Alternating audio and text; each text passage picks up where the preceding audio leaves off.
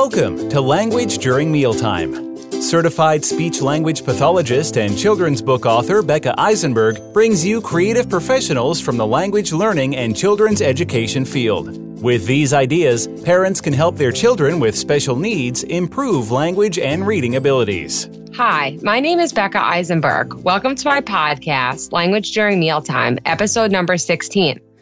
Today, I will be interviewing Stephanie Sorkin. Stephanie Sorkin is the award-winning author of Nutley, the Nut-Free Squirrel, Chocolate Shoes with Licorice Laces, and Frenemy Jane, the Sometimes Friend. She is a member of the Society of Children's Book Writers and Illustrators, and she also donates a portion of her book proceeds to various charities supporting children.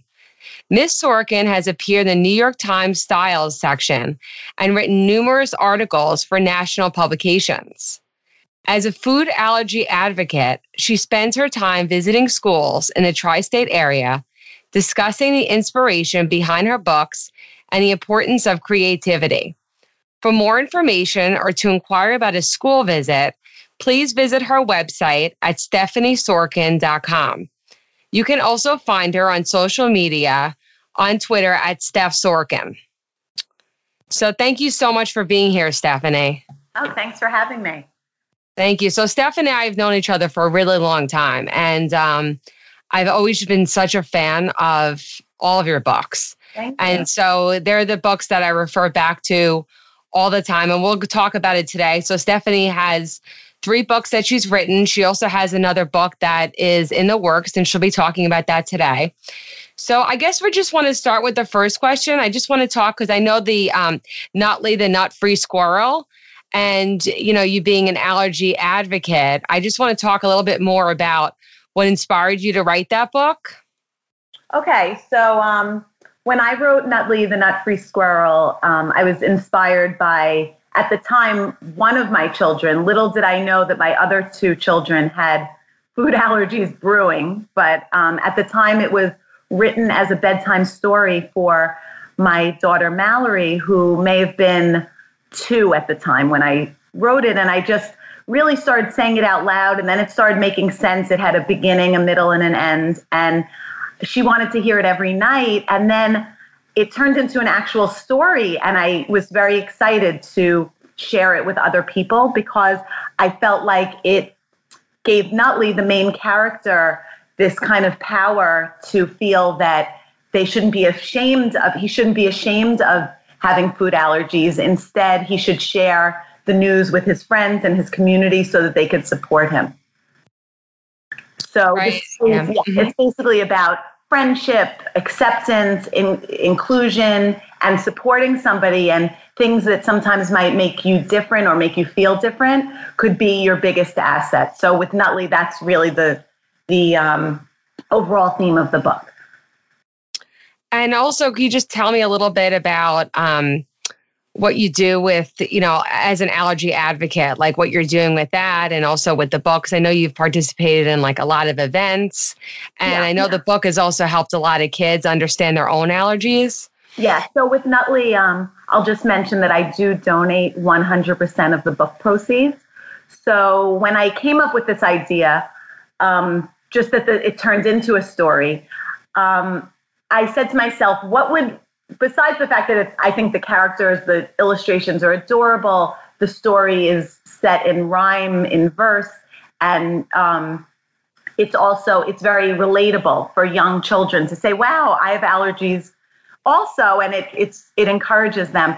But I also, when I came up with the idea to donate the proceeds, I said to myself, people donate money to charity all the time. What could be better than also getting this book for your children? So things that I do as a food allergy advocate, I do visit schools and talk to the children about food allergy safety, how to keep things to do in the classroom. I talk to the teachers about keeping the children safe and not sharing food, washing your hands after eating, what to do if you think a friend has accidentally ingested an allergen. I give the kids tips, I give the teachers information, and also about how to include a child rather than alienating them. I'm a big advocate as far as I think you should put the kids that do bring nuts, put them at a separate table, or bring, you know, the children that bring the allergen, maybe they could go to a separate table rather than taking a child who didn't ask for this allergy. Why put them at a separate table like it's a punishment? So those are some things that I talk about at schools. No, I actually agree with you, because I remember my son who's allergic to a couple of different tree nuts, and he was telling me once that he got put at a separate table, and he's like, I don't want to sit at the allergy table, you know? And I'm like, oh, I didn't know you were at the allergy table. But it is true, because a lot of times too, when it comes to like the class snack, the kids just get sort of separate, they don't get the treat. I know that they give them the option of kind of bringing something, but I also think just kind of discussing it with your child too about kind of, I know a lot of parents do that. They kind of, if a birthday's coming up, they'll talk about it. Maybe they'll have the child like, you know, pick the treat that they want to bring in.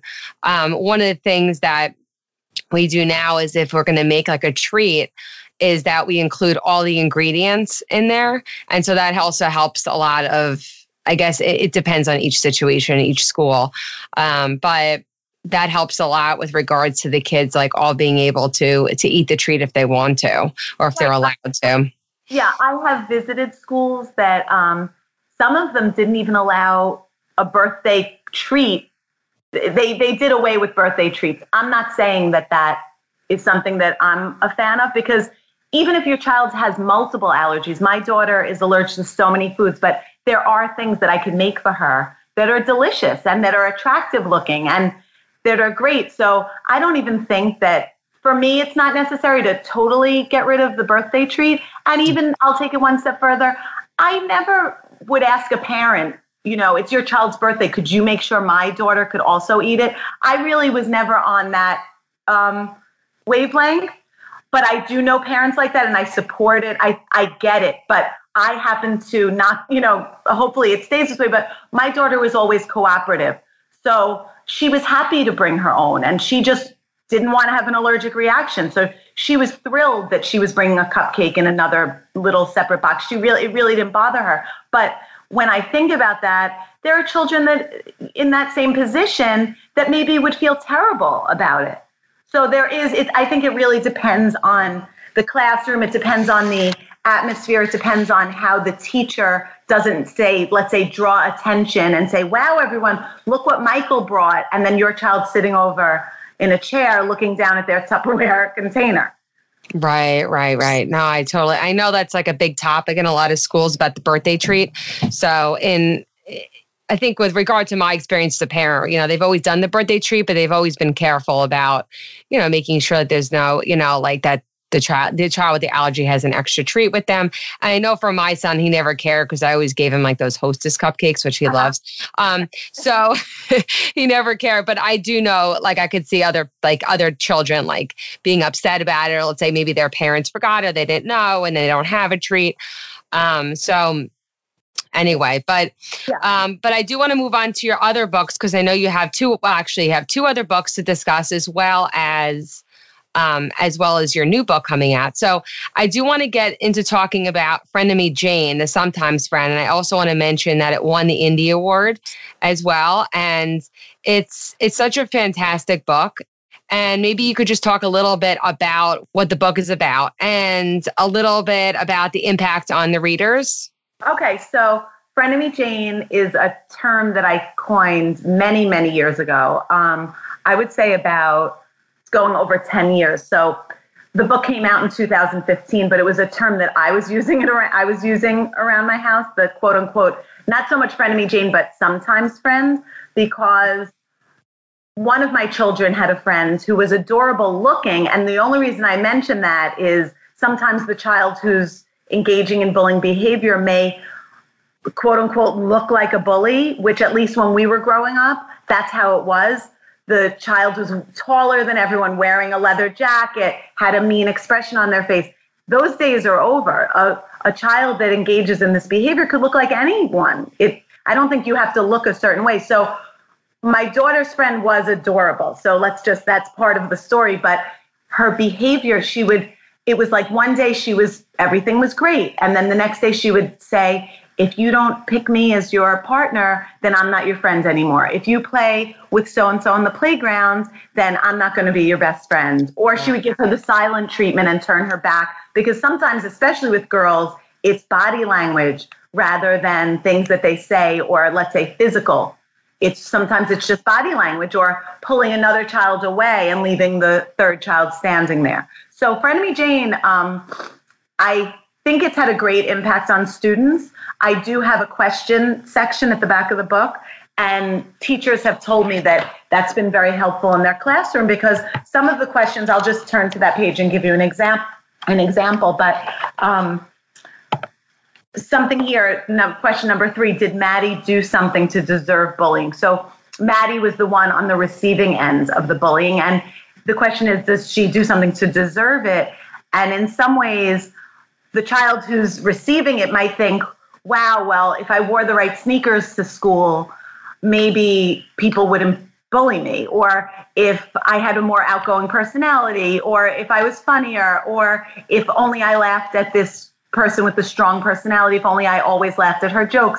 And that's the truth, is you never deserve bullying. So this question, I love when I go to a school visit and I ask this question to the classroom, because the answers, it's the full gamut. It runs a very wide range of answers saying, yeah, Maddie deserved the bullying. And then some other kids will say, absolutely not. You should never be bullied. And I tell the kids when I go, of course, I tell the kids when I go to the class, there's no wrong answer, because I do want to hear everything that they have to say. And it's all subjective. So that child who thought maybe Maddie did deserve bullying, by the end of my presentation, I hope that they understand that she should not have, no one deserves bullying. It's such a relatable story. And it's something, my kids are older now, but we still refer to the Sometimes Friend, because I think that could even happen as an adult, where you'll, let's say meet somebody, or you have a friend that's maybe nice sometimes, but then other times when they're with somebody else, they're not nice, or they act different.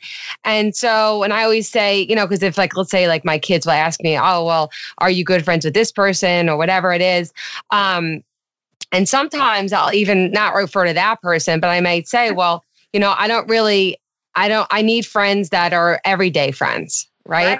That are friends every day, and that it doesn't matter who they're with. So, just even explaining to my own kids that, when somebody's your friend, they're your friend when they're with other friends, they're your friend when you see them alone, they're your friend when they're at school, as well as they're your friend when they come over for a play date, because they should be your friend all the time. And that's a real true friend.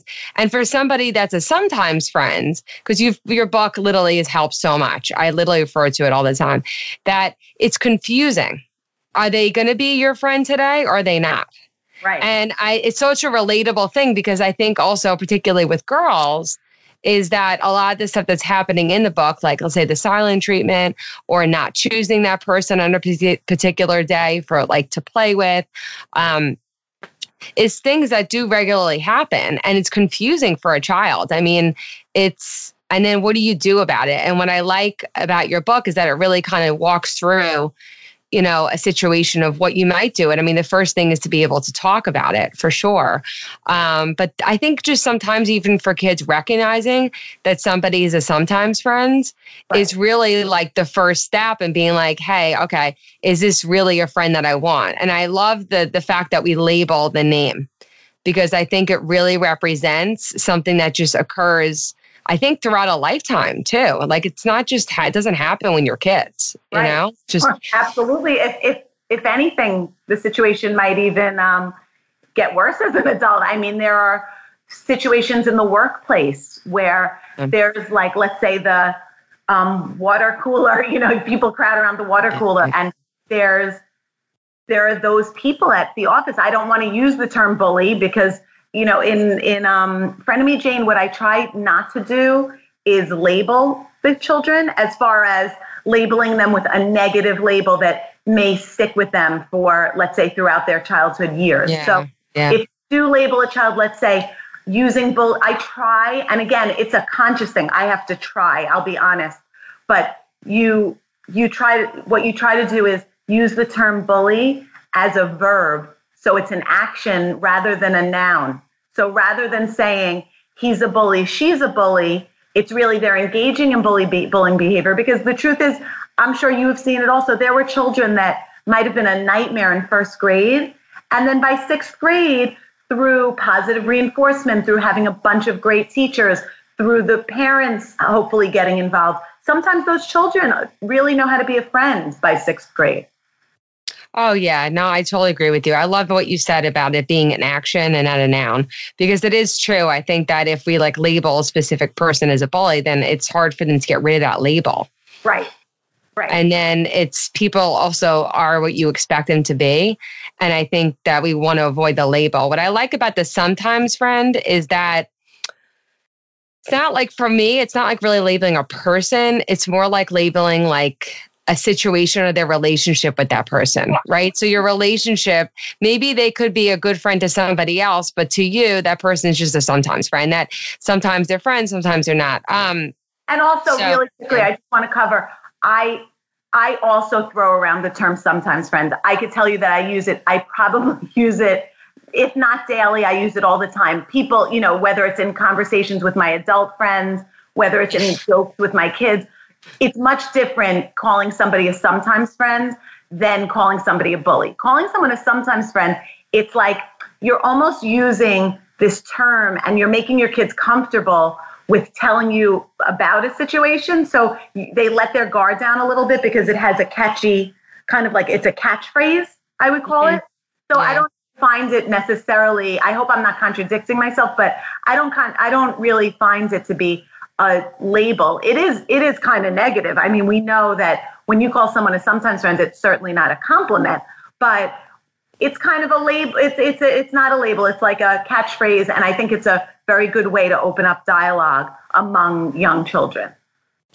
And it could also be something, I think, that you could even, let's say if the kids are old enough or even talking about it with the parents, maybe the child doesn't recognize that they're being a sometimes friend. Maybe they don't realize sometimes that their personality is changing with other kids. And I think that's also like just helps with self-awareness as well. Like if it's a really good friend, you know, I've had this before just growing up, right? Where you have a really good friend and then as you get older, you know, things change a little bit.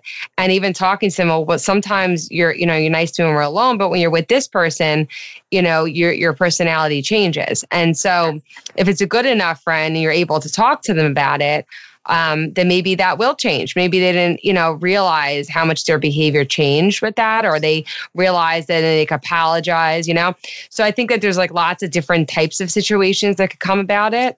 But right. Anyway, I just, one last quick story is that I've had some parents write in to my website. If you go to my website, there's a contact me page, and some parents have said, my child was Frenemy Jane, rather than, you know, they came right out and said, my child was the one engaging in the bullying behavior. And some of the kids were resistant to even listen to the full book because they saw where it was going. And the parents walked me through the whole scenario and said, please, thank you so much for writing this book. I commend you and this and that. And after, you know, sitting down with their child and finally getting them to listen, their behavior changed because they weren't self-aware. They didn't realize how hurtful it was to be nice to your really good friend every other day or to leave them out.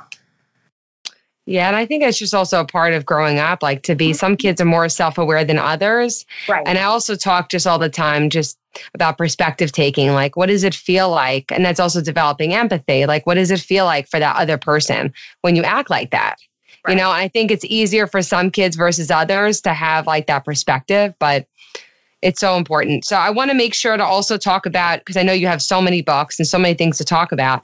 Another one of my favorite books, Chocolate Shoes with Licorice Laces. I've read that book so many times to my kids that I like probably have it memorized.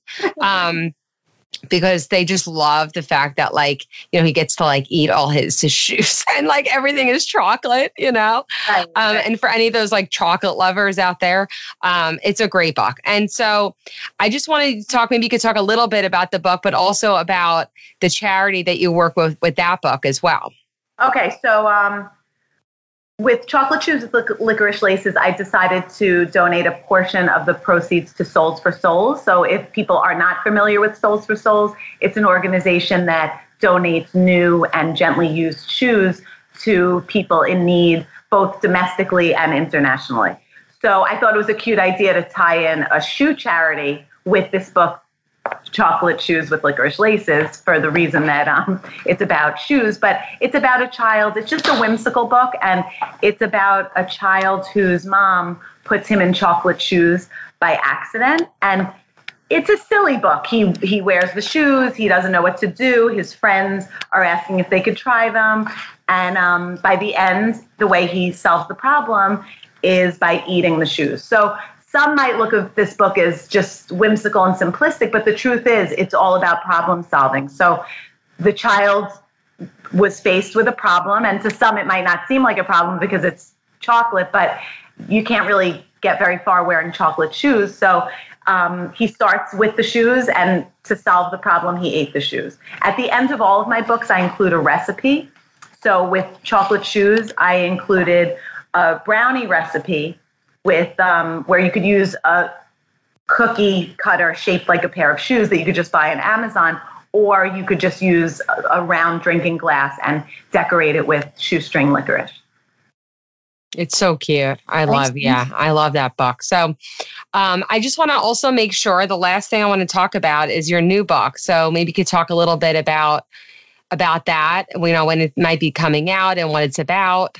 Okay, great. It's the name of the book is Am I a Unicorn? And it's about a unicorn that falls down the stairs, breaks their horn, and then goes through a sort of an identity crisis because their outside doesn't match their inside. So something that we know that a lot of us struggle with is we feel one way, but maybe that way is not communicated by the way we look, or it could be just something as we feel different.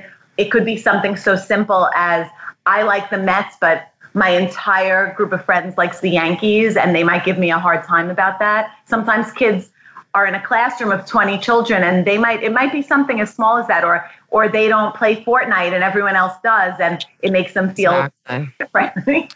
Yeah. So with Am I a Unicorn? The unicorn struggles with it, and then finally at the end goes to a birthday party as, let's say, the guest of honor, and then the kids are giving the unicorn a hard time, saying, "Wait, you're not a unicorn. Unicorns have horns," and they're giving a hard time. It's also a sort of a section of the book is sort of bullying, but it's only this small portion. So I think that bullying is probably repeated behavior over and over. But in the book, you'll see that it's definitely not nice what they're doing to the unicorn. And then finally, the unicorn says, "I know what a horn is does not make me a unicorn." And then it sneezes and glitter comes out. It farts, it smells like cotton candy, you know, funny, it gets very funny. And then by the end, the birthday girl comes out and says, "I believe in unicorns, I believe in you." And the unicorn is definitely, satisfied with that at the end of the story. And then I have a recipe for tie-dye cupcakes at the end of the book. Oh, I love tie-dye cupcakes. But the book sounds fantastic. And I think there's also like so many different ways that you could relate to that. And I think through different ages as well, because I think, you know, even like as adults, we're always trying to even just like figure out our identity, what we want, what we're doing. And as we get older, I think your identity changes a little bit because especially as kids go through, you know, when they're little and then they're going through middle school. So I think there's a lot of different ways that you can interpret that about finding your identity and just being authentic. Yeah. And I think as adults, we have to be careful what we do because we might label children as far as, "Oh, Etna, this one's a troublemaker. Roger is," I'm making up names, but it's like, he's even if you say he's a jock, you know, when we were growing up, it was like, there were the jocks, there were all these separate different designations, the nerds, the rock, the kids that used to wear like rock t-shirts to school. We all had these separate designations. And the truth is, just like you're saying, you change, you evolve as you get older. So whereas you could have been one way as a child, it doesn't mean that you're married to that for the rest of your life.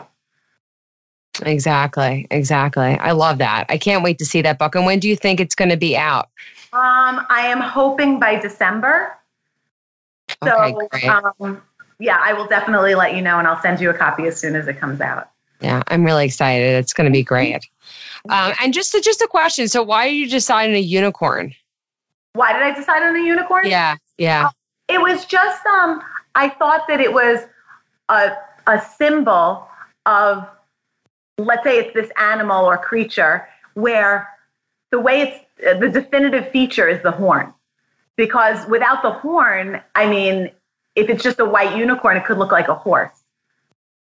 So I thought that it was I wanted to use an animal rather than a real human. So I thought that it was the one thing that's kind of mystical, but on the other hand, and I did want to be silly. I didn't want to, when I went through the other animals in my head, like a dog, a cat, I just kept coming back to a unicorn. And I thought that it would be so funny that a horn fell off. And then, then you're kind of struggling with, wait, my horn, it's on the outside and it's something you see, but I know how I feel on the inside. Yeah, I think it's a great choice because the horn really represents what a unicorn is. Yeah. So it's I think it's definitely the right choice. So that's great. So I can't wait to see that book. So is there anything else you want to talk about before we end today?